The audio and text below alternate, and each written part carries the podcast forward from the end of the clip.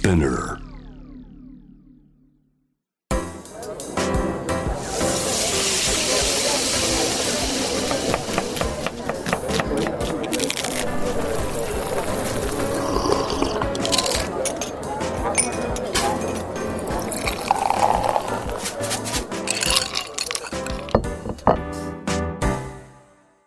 アジナ副音声Voice of Food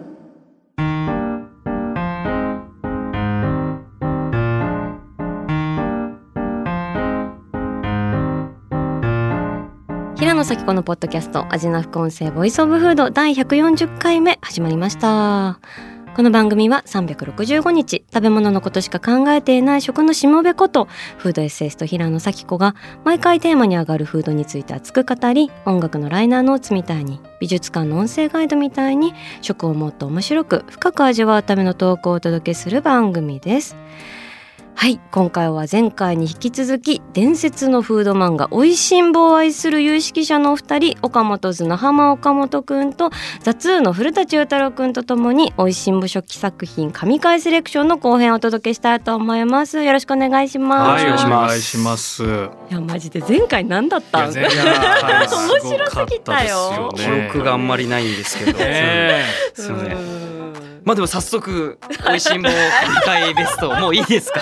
ちょっとまあ時間足りないっていう、はい今切迫感がそうなんですよ。焦っちゃってるんで。何ですか？あのなんか2人に聞きたいのが、うん。日本人好みのスパゲッティって何だと思いますっていう。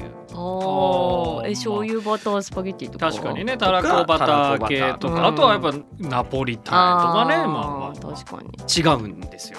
その違うってなんでお前に決められなきゃいけないのか ちょっとわかんないんですけど。さーってなっちゃったよね、はい今あ、ごめんなさい。これ違はうんですよ。美味しんぼと何か。はい、あのなるほど25巻1割のさあの、はい入っているスパゲッティ対決というなるほど回なんですけど、へこれあの貝原雄山とあの山岡四郎がおスパゲッティを通して対決する。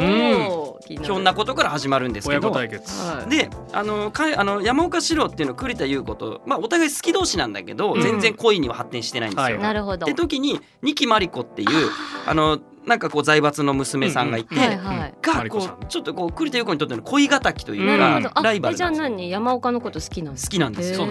でその二木真理子きっかけでこのスパゲッティ対決になるんで、うん。二木真理子が関係ないのにすごい食い込んできて、うん。山岡さんも乗せられて、うん。こ食い込んできて。何食い込んでくる何？どういう？どういう？そこはちょっと省略させていただ一回ねいたんですけど割愛しましょう。はい。山岡さんにぐいぐい引っ張って、うん。なんか山岡さんと二木真理子でこのスパゲッティ対決のメニューを考え出しちゃうんですよ。で栗田優子はちょっと省かれちゃうんですよ。でなんかか険悪なムードにもなってて栗田さんももうじゃあいいとか言って、うん。ふんって言ってこう出てっちゃったりとかして、うん。で山岡さんが考えるメニューっていうのはなんか日本人っていうのはそういうこと全部いろんな中華も、うんね、カレーもインドも、うんあらゆる各国の料理が大好きだからそういうのを取り込む能力が強いから、うんあなんかじゃあその明太パスタもあるんだったらとか、うんじゃあカレーパスタもいいねとか、うんなんかこういろんなこうありとあらゆるジャンルのうんパスタを考えるんですよ。うんうんうんでも栗田さんはずっとなんかうーんみたいな。でももう二木真理子と山岡四郎が「いいねいいね」とか言っちゃってるんで盛り上がって。あんまり入っていけないんですよ。で結構暴走気味なんですよ。うんでいざ貝原雄山との対決の日に山岡四郎が出したメニューっていうのがアワビとイクラを乗せた変わり種のパスタまあと、豪勢すだね。そうなんですよ。そういう感じで、うん。なんかこう変わり種の豪勢だけど変わり種みたいなパススタを2つ用意するんですよ。でみんなうまいうまいってやっぱ食べるんですよ。ううん。でしたら貝原雄山がニヤッと笑ってその後出してきた貝原雄山のそのパスタっていうのは今回のそのパスタ対決はその日本人好みのパスタとは何だっていううん。テーマなのででみんなうまいって言ってる中貝原雄山が出したのがただのトマトソースパスタとうん。ただのガーリックパスタなんですよ。うん。まだいわゆるペペロンチーノみたいうな。ん。でみんなえ？みたいになって、うん。何がこれただの変哲もない。まあうまいんだけどうん。ってなるんですよ。でも結果審査員たちが出した答えは貝原雄山の勝ちだったんですよ。シンプルなものね。そしたら貝原雄山が言うんですよ。シロお前はまた間違えたかと。うん。日本人好みってなんだ？日本にはうどん好きとかざるそばとか、うん。昔から古来から麺を最大限美味しく食べてきたあの人種じゃないかと。うん。うん。だから日本人は最大限麺を主役に立たせるものパスタが本来好きなのにお前が作ってきたのは主役はイクラとかアワビとか具の方だろと。そこを見失ってんじゃねえと。一応聞きましょう最後まで、ではい。貝原雄山が作ったトマトソースとかねペペロンチーノっていうのは古来からのイタリアンのパスタかもしれないけども、ね。うん。圧倒的に麺を美味しく食べさせる料理なんですよ。うね。そういう確かに哲学はねそれでうん。うん結局山岡四郎のボロ負けででその日二木真理子はなんかちょっと反省しててうん「山岡さん」みたいな「まあ落ち込まないんでじゃあ2人で飲み行きましょう」って山岡さんに。言うしたら山岡さんが「うんちょっと今日は先約があって」って言う。んですへー。よでそのままエレベーターあの乗った時に栗田優子も乗ってきてそしたら山岡さんが目を見ずに「この後ご飯行く?」って言うんですよそしたら栗田さんが「えでも先約が行くの行かないの?」うふふっていう回。いらな最後。いらないな最後。全然別に スパゲッティ対決のオチではないじゃない。ゾワってなった、うん、私俺らのそのなんかナポリタンたらこバターを否定したくだりどうやって回収するの？どうすんの？だからそれは一つの変わり種パスタあなんですよ。っていうね。その麺を楽しむ系じゃないんじゃないかってこと、はい貝原的にはね。そばで言う例えばなんだろうなそのカレー南蛮とかまあ、ちょっと味のねついたね、うんそうです。ん。創作系のね。そうです。なるほど、ね、まあでもどうなのっていう意見もありましたよ、ど どうですかこれは？いやまあそうだと思うけど、はい。でもそれってイタリアの食文化とかも割とそのこ粉であの、は麺を食べるみたいな文化だから、なんか日本人はみたいな感じで言われると、はい。あそうなんだみたいな、はい。確かにね。いう感じにはちょっとなったけどね。うん。この日本ぐらいじゃないですか。こんだけこううどんとかそばの、うん。あれほぼ主役麺でしかないじゃないですかうんうんうん。あこの日本っていうのはこ そうです。そうここ東京の話ここ東京の日本の話してな、うん。うんだからそこを見失っちゃいけないんだよっていう話なるほどね。まあでもいい話だなとは思います、あとその恋愛のこういけずな感じもすごい楽しめる好きなんだ。ちょっとその恋愛の話も気になるけどね。すごいキュンとくるんですよね。最後のシーン。なんかどうやらなんだけど、えーあなたその山岡さんと栗田さんの恋愛漫画として楽しんでそるれもあります。なんだ。それもありますまあ事実楽しめるけど。どうなるの？まだその初期段階では、まあ、はい。決着はつかないけ？ど、その二木真理子さんとの？そうだねあそうなんだ。ねもうあの40巻50巻までの間で、へー。あのいろいろある。んでえそこも最高なんで声すけど。敵は他にいるんですか？えっと、基本山岡さんだから栗田さんにとってはや二木真理子がいるし、うん。あの山岡さんは別にライバルと思ってないんだけど、うん。栗田さんのこと好きなのが、うん。ダン社長っていえうのと何何男社長どあとんな人？金城カメラマン。ダン社長は あすいません。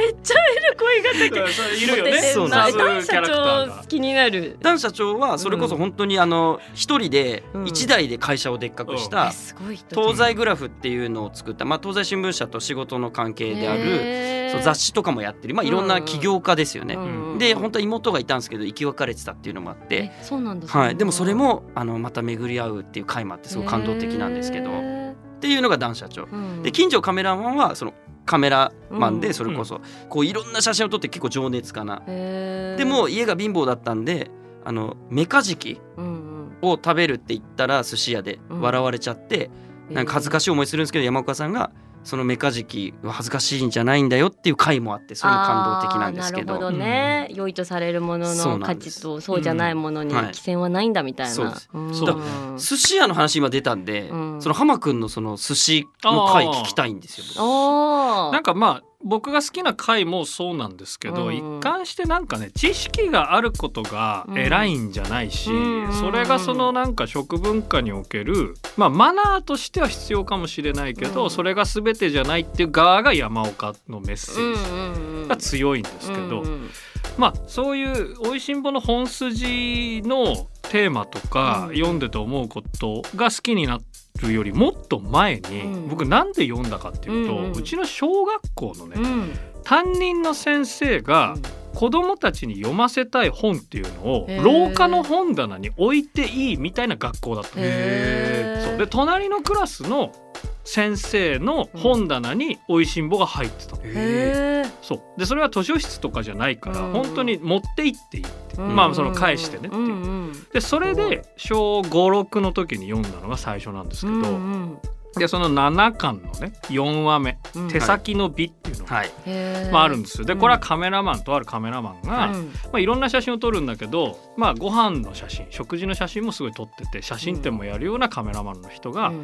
まあ、僕いろんな食べ物撮ってるんですけどでお寿司が大好きですと、うん。でお寿司が大好きだから寿司職人の写真も撮るんだけど、うん。今まで一回も納得したことがない。そうなんですよへー。そうね。美しくないんでですよね。美しくなんかどうも違うと。で目で見てるのとやっぱ写真っていうのは正直だからって言って。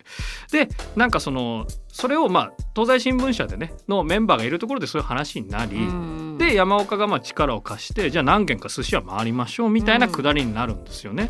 ですごい有名な、まあ、今でいう食べログ何位みたいなサイトのに載ってるような店にも行くけどなんか違う。うん。でいくつか回った時に、まあ、最後に行き着いた山岡レコメンドのお店うん。で写真を撮った時にこれだと。へ何がかわからないけどこれだって、うん。はい撮りながら。ーうん。でそれを分析すると何が起こってるかというと、まあ、捨てシャリと呼ばれる寿司を握るにあたって、まあ、ネタに対してシャリの量がどれぐらいかっていうのをうん。見極められる寿司職人は、うん。一発でシャリの量を寿司をあのシャリ桶から取れると。でもそれができない人っていうのは握る過程でちょっとだけ多かったシャリをちぎって捨てて元にのその、はい、シャリ桶に戻すと。はあ。でその一つの動作が入ってないだけでこんなに美しいんだっていうのが まあそのカメラマンは分かるという回で。うん。でまあなんかこう文中にもねこんなこと分かっちゃったら捨てシャリするお寿司屋さんなんかで今後食べられないやみたいなくだりもあってうんでそれは後にそれが悪いことじゃないとかちょっとあまりにも端的に言い過ぎなんじゃないかっていう世論を生んだぐらいうんうんうん捨てシャリイコール悪みたいなことではないんだよっていうのも後に分かるんだけど俺それを読んだ時になんかその職人芸とか一つのことにこう人生をこうかけてる人のうん。なんていうかもう一見してわかるあのなんかこう立ってるだけでかっこいいみたいなのの、な。んかその仕組みをうん。捨てシャリというそのワードというか事象を通してうん。うんうん伝えられる回で。なるほど。なんか結構しびれたの。小学生ながうん。ら別に何でもないただの子供だったんだけど。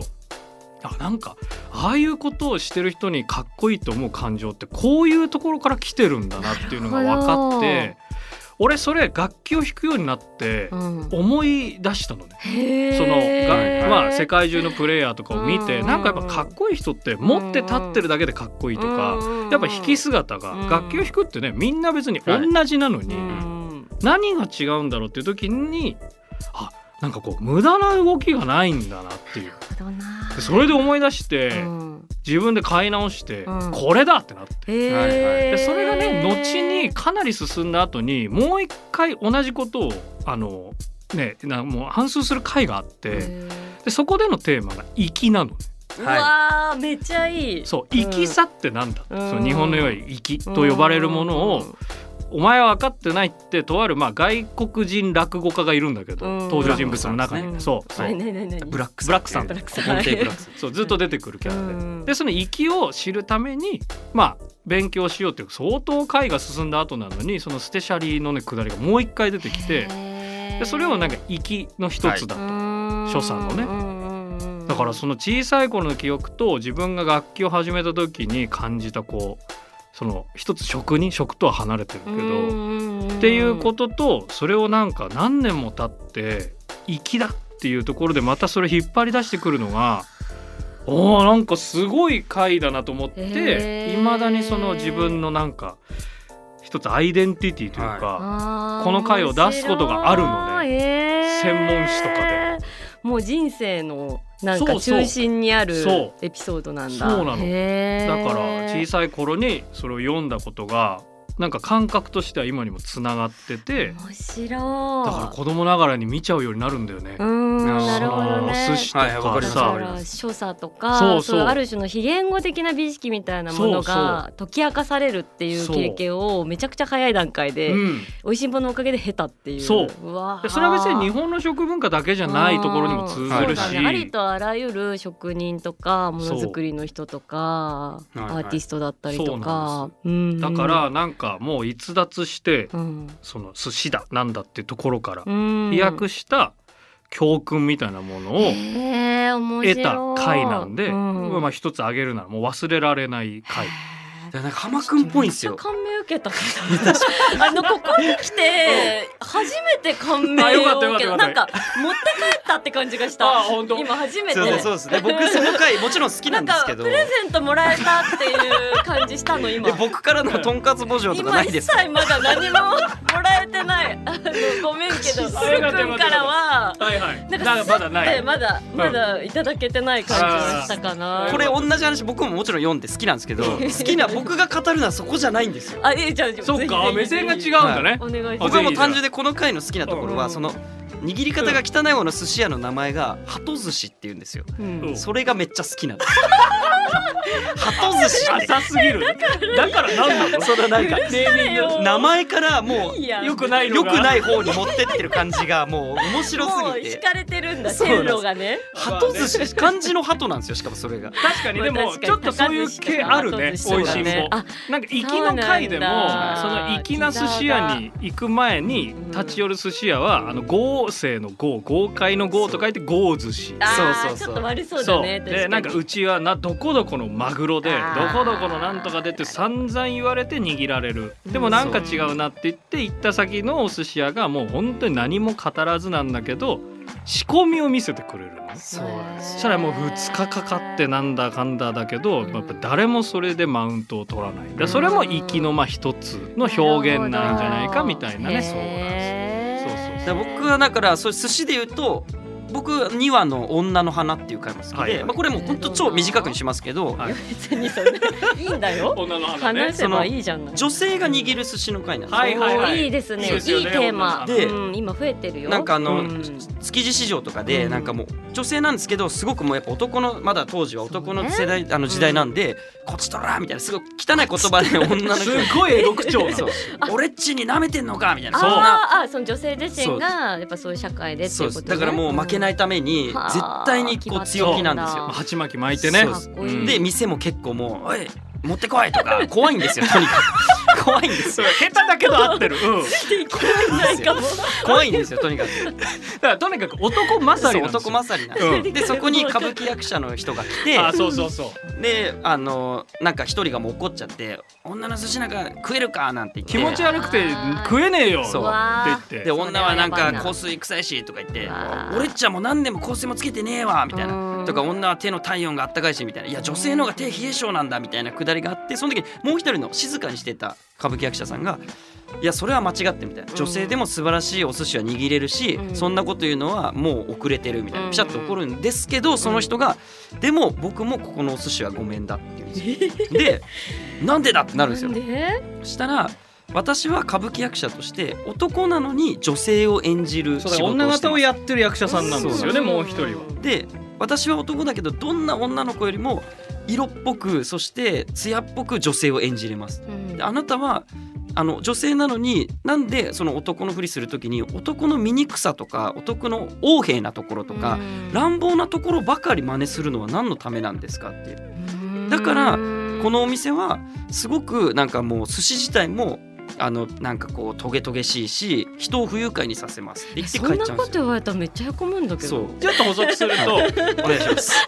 あの要はその女であることに誇りを持ってるんだうんとわかります。俺っちは。っていうわけ。職人がね。うんうんうん。でも女と思ってることに誇りを持っているんであればなぜ男の真似事をするんですか？と、女理解はできる。そうそう。でやっぱそこをねもっとかなり柔らかく解くんですよまあはい。だずだ。からこそ、うん。そのあなたのそのまあ男勝りというか、うん。男に勝とう。うん。男じゃできないことだろっていう姿勢が、その食べ物を提供するっていうこととやっぱりすごく結びつかないし、うん。気持ちよく食事ができない。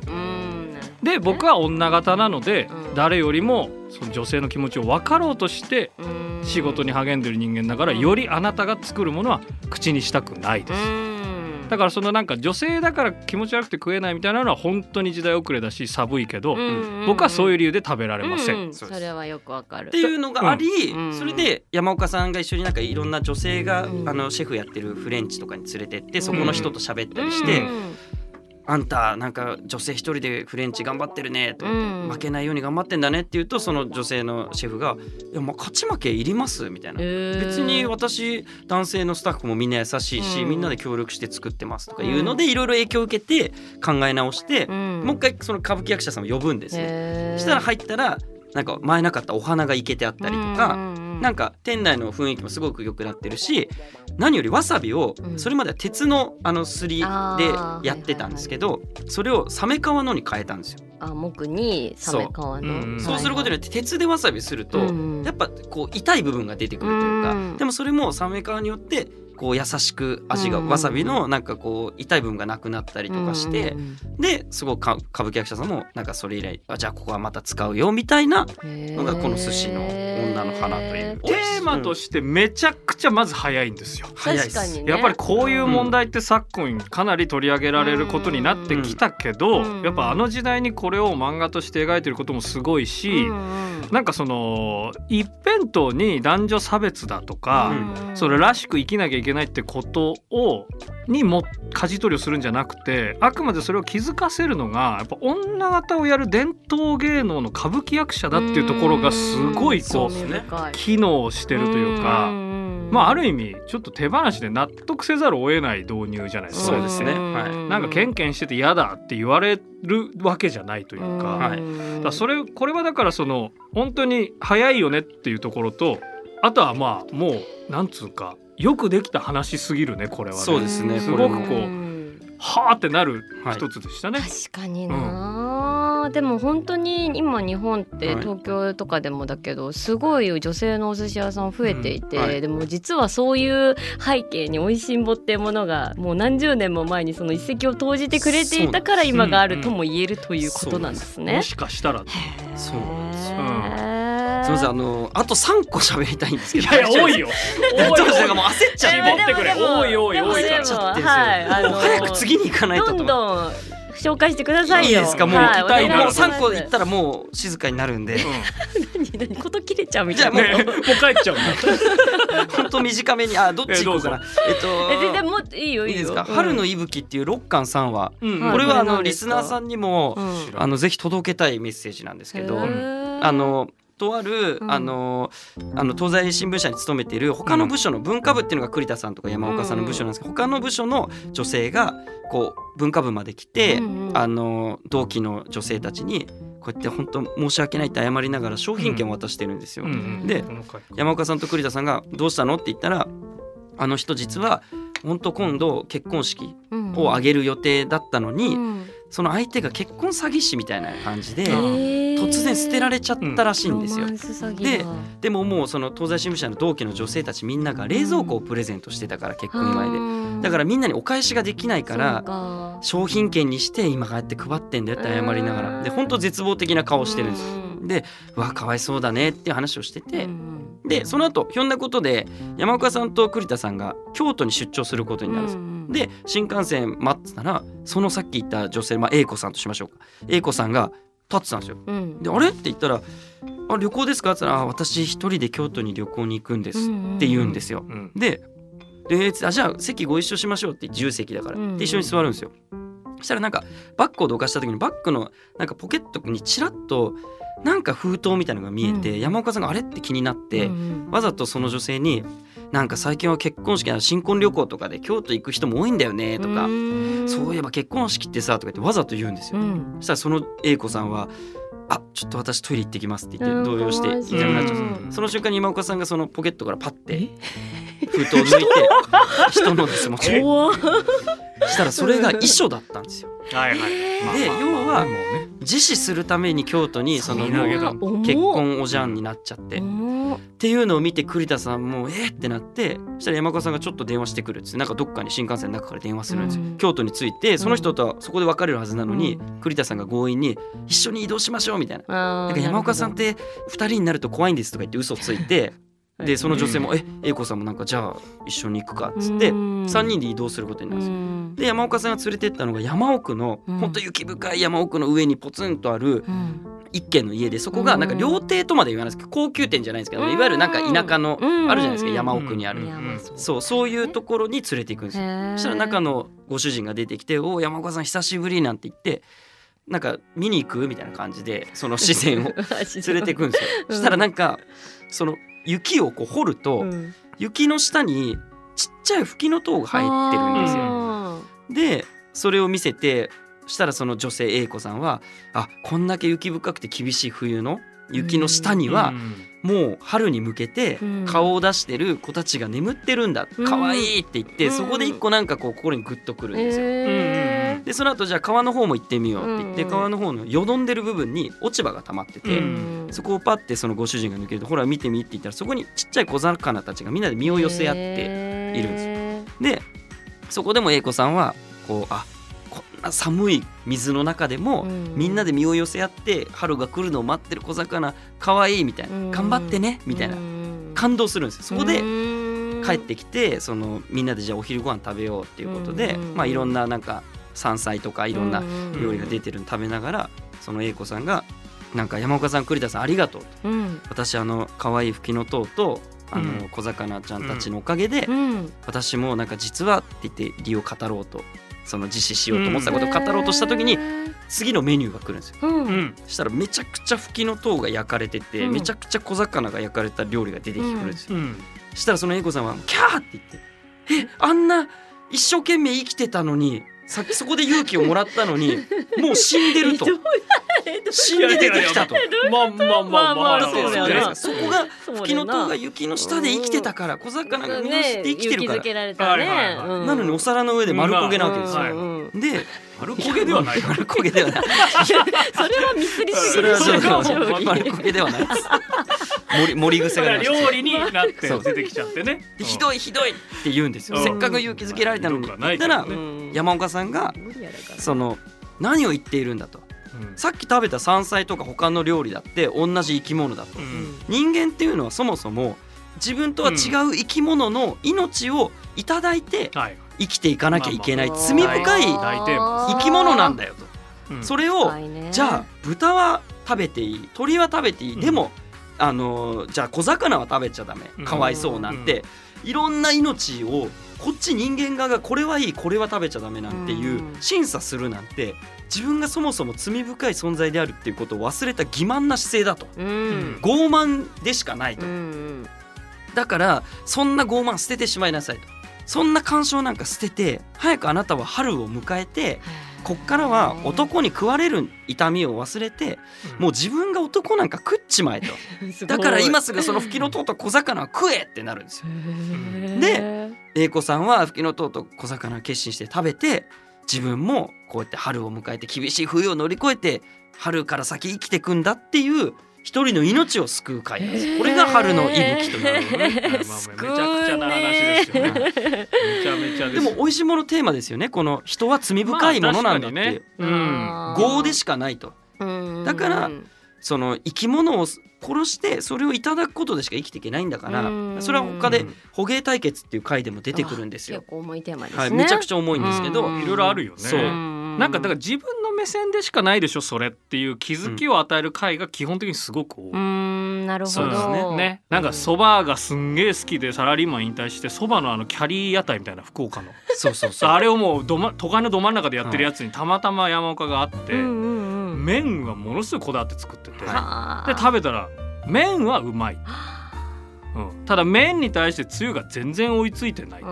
べでなんだこの野郎みたいになったら要は巡回してた警察官が来てでそこの警部のおっさんみたいなね、中松警部。中松警部っていうでっかい警部が来てうん。そば、なんか珍しいなと。うん。でここ営業許可証取ってんのかっつったらうん。実は黙ってやってて、うん。であーってなるんだけどまあうまかったら認めてやるよみたいな。どんなはいまあまあまあか？なりそば食いなんでそうそうそう。そば食いだからっつって、うんそしたら食ったら麺はいいとうん。ただつゆが追いついてて同じこと言われて。で1週間待ってやるから、うん。これに合うつゆ作ってきて俺がうまいと思ったら営業許可証を取ってやると。うん。で頑張るんだけどなんか自分一人でこれについてこだわって出してきたものだから、そのつゆに対してだどこかで修行するとか、うん。誰かの意見を聞くっていうのが嫌だとか言って、うん。で一人でガーって頑張るんだけど、うん。ある日そのもう期日が迫った日にまあ一人のこう結構風格のある老人がね、うん。そのそば屋に来てうんうん「私が探したつゆはこれです」とか言って。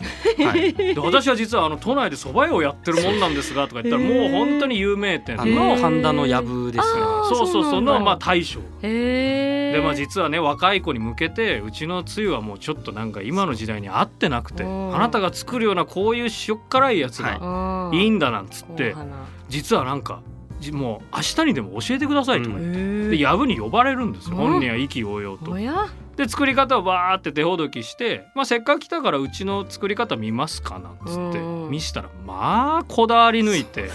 もうとんでもないこだわりを見せつけられてそこでなんか気づくんですよ。うん。あこれは別にうちのつゆを求めてたんじゃなくて、うん。まあ、実は山岡の口利きで 仕組まれてた。仕組まれた。山岡動かすな。いや動かしますでもただうんお前の考え方は違うぞってエンディングではなくて、うん。その藪の代表は、うん。いやでもうちも伝統ある店で、うんやっぱこの味をヒントに、まあ、派生していくというか、うん。その伝統の味のインスパイアみたいなものが増えていくことは嬉しい。し、なんかそもそもそばをやりたいとか熱意がある若者が増えること自体はとても嬉しいから何かこれで学んだものがあったら嬉しいななんつって、でエンディングははその警部が来て、うん。食ってうん。黙ってバーンって営業許可書を置いていき、まだまだ遠いけど。へーてかお前ヤブの味パクっただろと。すごい。あそうだ。すごい味覚だ。窃で盗罪だお前ははい。新しい罪。そう。でもまだまだ足りてないけどまあ合格点だ頑張れよみたいな。まあそのそれもねその一人称視点ですよね。やっぱ自分で考えなきゃいけないとか。か他の製法とか伝統を知らないでこれが正しいと思い込んでる目を覚まさせるな回るほどね、はい。うん。やっぱそういう固定観念とかこれがいいんだみたいな一つの正義みたいなところがやっぱ解き放ってくれるみたいなのそう。がやっぱり力があるんだね。そう。それを食とこう人との対話を通してまああんまり教訓っぽくないようなさらっとしたちょっとコメディタッチで常に描かれている。ハム君気づきました？あのこの美味しんぼのこの今僕らが語った思想とか考えを僕唯一やってるのがうん。サキチョンだと思ってるんですよ。なるほど。食を通してなるほど時にカンウンターそして時に王道そして時にこと言うな。外し。うんっていうのを僕はあの陰ながらその同じ大学だったっていうのもあって昔から先っちょの活動はこう見てきたんですけど。そうね、まあ、僕もそれは確かに知り合ってから拝見しますよいろいろと。だから僕は勝手に美味しんぼ好きなのかなって思うぐらい、うん。時にシンクロすることがあるんですよ。確かにだから余計読んでないってのはびっくりでしたね。そう。うんなるほどね。先ちょんは実は山岡四郎なんです。いやなんなかの？打ち合わせした違時にう違う。私は栗田優子がいいとか言ってたんですけど 栗田優子になんかなれませんよあなたは。いやでもね確かにそれは一理あると思う俺もそうなんですよあのやっぱりなんていうかこういう世界って、まあ、こういう世界って分かったように言えないですけど、やっぱどこか格式が高いとか、うんそれは音楽もそうだと思いますよそうですね。なんかこう外野から見ると突破口とか入り口がそもそもなかったりするような世界を、なんかこう一般的な目線に落としてくれる人ってどの時代にも絶対現れるじゃないですか。そうなんですよ。そういう意味では確かにそうですね、はい。うん周りにいなかったししかも同世代で。そんなおこがましすぎてあれですけどね、生きる美味しんぼそうなんですよ。生きる美味しんぼなんですよ。えどうしよう肩書き。それやだなちょっと。だからハマんなかったんだと思うんですよ。逆にね。なぜ自分が当たり前のようにやってきたことと近いからこそ僕らは美味しんぼみたいな思想がないからそれ読んで影響を受けるけど、まあハッとするよね。いやい。やいやいやいやいやいやでもだからこその今からっていうのはそうですすごく僕は楽しみですけどね。あじゃあでも確かに私、それこそなんか「おいしんぼ」って「おいしんぼヴィラン」みたいな言葉とかがあって、はいはい。うんなんかそれツイッターで私見たことあるんですけど、なんか狂気を感じさせる悪役みたいなのが多すぎて、はいそれこそそのなんかユーザンさんがうんなんか洗いをぶちまけたりとか、はい。そうねあと私あのこれに比べると山岡さんの「あゆはカスヤ」ってあはいはい。の回ね。その一方をいいという時にうん。他を下げるムーブをするなとかそういう多分事の端みたいなところで気になるムーブが多すぎて、はいはい。なんかその食にヒエラルキーがうん。なんか生まれるような言動うをん。やる やれんなやつらが。意外と出てくるから、うん。多分そこでうん。アレルギーみたいな、そうわかる。だから美味しいもうわっのっててなっちゃう切り抜かれちゃうとダメなんですよ。うんでもそこが面白さだし、そう。引きでもあると思パうんだけどンチラインが強いから強すぎてそこだけ見るとそうそう。うわって拒絶する人もいるんだけどだこいつみたいな。読むとさっきみたいにいろんな側面で意外とね。そう。なるほそうそうどねだからやっぱそれはそうだね。んいや、うん。その実は、うんまあその今の時代やっぱ「おいしんぼ」とかもかなり元祖ですけど、うん。いろんな食漫画がうんうんこうあるわけじゃないですか。うんで先ちょんもかつて漫画ではないですけど、まあ、こうエッセイという形でこう生まれた時から「アルデンテ」っていう作品を書いてうん。僕も読んだことあります。でここに来て先ちょんが今食漫画の監修をするべきなんじゃないかって僕は思ってる 知らない知らない。で刈谷哲さんも うんあの作画はやってないんですよ。原作なんですよ。よでうんそのタイトルをうん。ちょっと考えてきたんですよいや本当にさ何なんでそのなんかそう自分を傷つけるの？傷つけるのじゃないですよ。やいやいや自分を傷つけようとしてますよ今。これテンション目隠しして崖にいやいや違いますって。感じだやめた方がいいよ。いや違うんですよその本当ガチなんですよこれ。あでもじゃあいいよ。もう最後それを発表するってことがはい。いいじゃないですか。この2週のうん。もう本当に最後の。いやそんなそんなあれなんですけど。なんでなんだそれいいんだ言えばいいだ？ろ なんで今 などっちだよ？戻まあまずだようん。ちょっと映画っぽい感じでまずじゃないパッと言えアルデンティストっていう。あだダメ。えっとじゃあ次があアルデンボっていうのをどうですかね。うわあるでアルデンボって美味しいものに対抗してちょっとさ出禁にした方がいいよ。今後もう今後あ違う違う。付き合いはやめた方がいい。あでもこれめっちゃいいですあのやっぱその藤子不二雄 A 先生のその漫画道とかってあるじゃないですか。ありますね。まあまあ先子道っていう作品もいいかなダメだ。漫画道のこと言っちゃってるだけでもうダメ。だ あとアルデンウォーズっていう。うわうわ。もう本当皆さんねまあ2週にわたって いやいやまあ締め始めた。あの二人で進めてきましたけど。本当なんですよこれ。いきなり今ねさきちょんのあの文章から伝わる。いやわかる。それはわかる。もうタイトルはまあね世界観で漫画を作っていただいてそれが全国のあのコンビニとかでよくあるじゃないですか食漫画って。本屋で売れよ。なんで久保とかなんでコンビニ500円コミいやあそこでツアー先で救われるんですよ。本屋で売らしてくれよ。本屋でも売った中の傑作戦アルデンボ傑作戦ね。傑作戦がコンビニで売ってれば。もういいよゆうたろう劇場も。もなくなってんだから本コンビニのねあの本棚もどんどんなくなってんだからでも絶対面白そうじゃないですか。じでゃあも考えてタイトルは置いといるて。人はいらっしゃると思いますよでもちろん。ないですよそんなの。どうですか？いやどうも何もないけどじゃないねけどでも本当に真剣に考えてるそういう畑にいる方はいらっしゃってもおかしくない存在であるっていうのは分かります。そしたら他のその食漫画にも違うう先小道が生まれるわけですよ。まあいいそんな浸透しないから。えでももういいんですか？そろそろ終わっちゃいますけどあそうあじゃあまねだ語りたいことあとったんじゃないあと大丈夫最後一個だけあって、うん。はい。今日はあの実は持ってきてんだよね。なんかねあるのよここに。これ何？あのお二人にその僕がプレゼントしたいなと思って。だな古本じゃねえか。すいませんこの新刊で買えよお前。すいやこれごめんなさい違うんですよ17年前買い直してちゃんと収益を入れなさいよ。間違えにたその10代の時に間違えただって。10代の時に古本でもらったやつなんでちょっと汚いんですけどももらってんのかよ。古本でもらったやつなんでちょっと汚いんですけうんどでもこれは僕がずっと大事にしてきた中あで僕人に美味しんぼ初めてあげるんですよ。あそう。えーそう嬉しいで、まあまあ えっと嬉しいけど。でこれ何よりこの2つあるんです。浜君には、うんえっとヤムチャ8巻ですね。え理由は？そうでなんでこれはあのこの中に入ってるまあ知ってると思うんですけどソルトピーナッツっていう回がありまして、どんな回？これが神回なんですよ。でこれあのジャズ喫茶の話なんですよ。で全部会話がジャズのタイトルで行われるんですよ。全部会話が？全部会話があのなんあかでも飛んでるかも俺。だから逆に言わないで。そうですね。だから言わずにこれうんっていうので、うん。うんうんえっと、さきちゃんには25巻。今日出した中で一番僕が多かったのが25巻へでー。あのさっき言った対決スパゲッティとあか、好きな缶なんだね。そうこれ僕がうん大好きな、あの、はいはいっぱい入ってる、さっきのねでこれ何よりすごいのがあの一応こう僕のサイン入りにしてきました いやちょっもうねこういうことをすんのよこの人。いいやいやや本当に最低だよね。激レアのいや最低。最低どころかその二人へのプレゼントの。どころかじゃないよ。古本だし 人からもらったやつだしでお前作者じゃないし。いでもそのアイコンシンボラーの僕がやひのサインが入ってるっていう。ひどい。まあいただきますけど、はい、ちょっとぜひこれをじゃあまずさきちょんからこれは25巻を。えありがとうございます、すごい。でこれもう世界に一つだけのいやそりゃそうだろ。その僕のサインが入ってるのでまあそれも。いただきます。でも久しぶり2人に合うだろうなと思ってこの8巻と25俺巻。をはやむまあ読み直すわ、はい。えー嬉しい。楽しみにしてます。大切にしていただけたらなとおもろいからね。そうなんです。ありがとう。アジナ副音声ボイスオブフード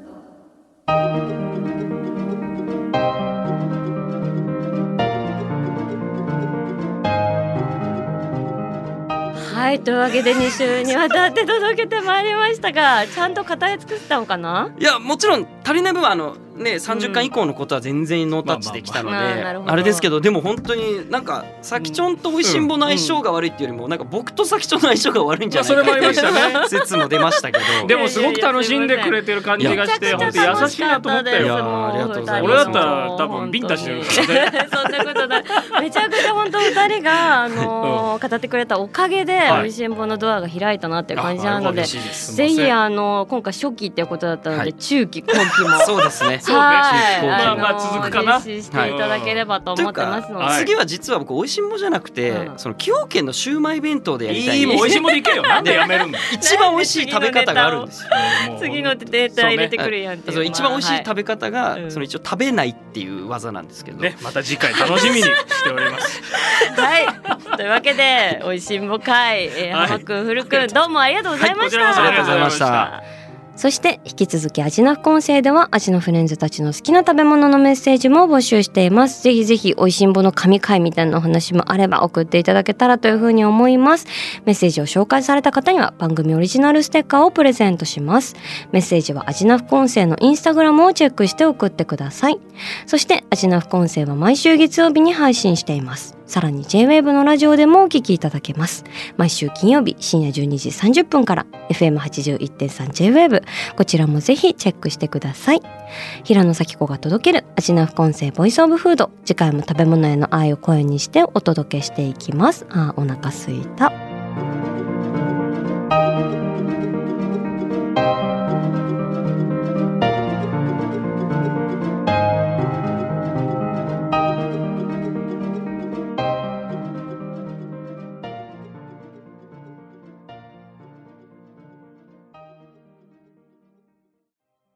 ここで SPINEAR からのお知らせです。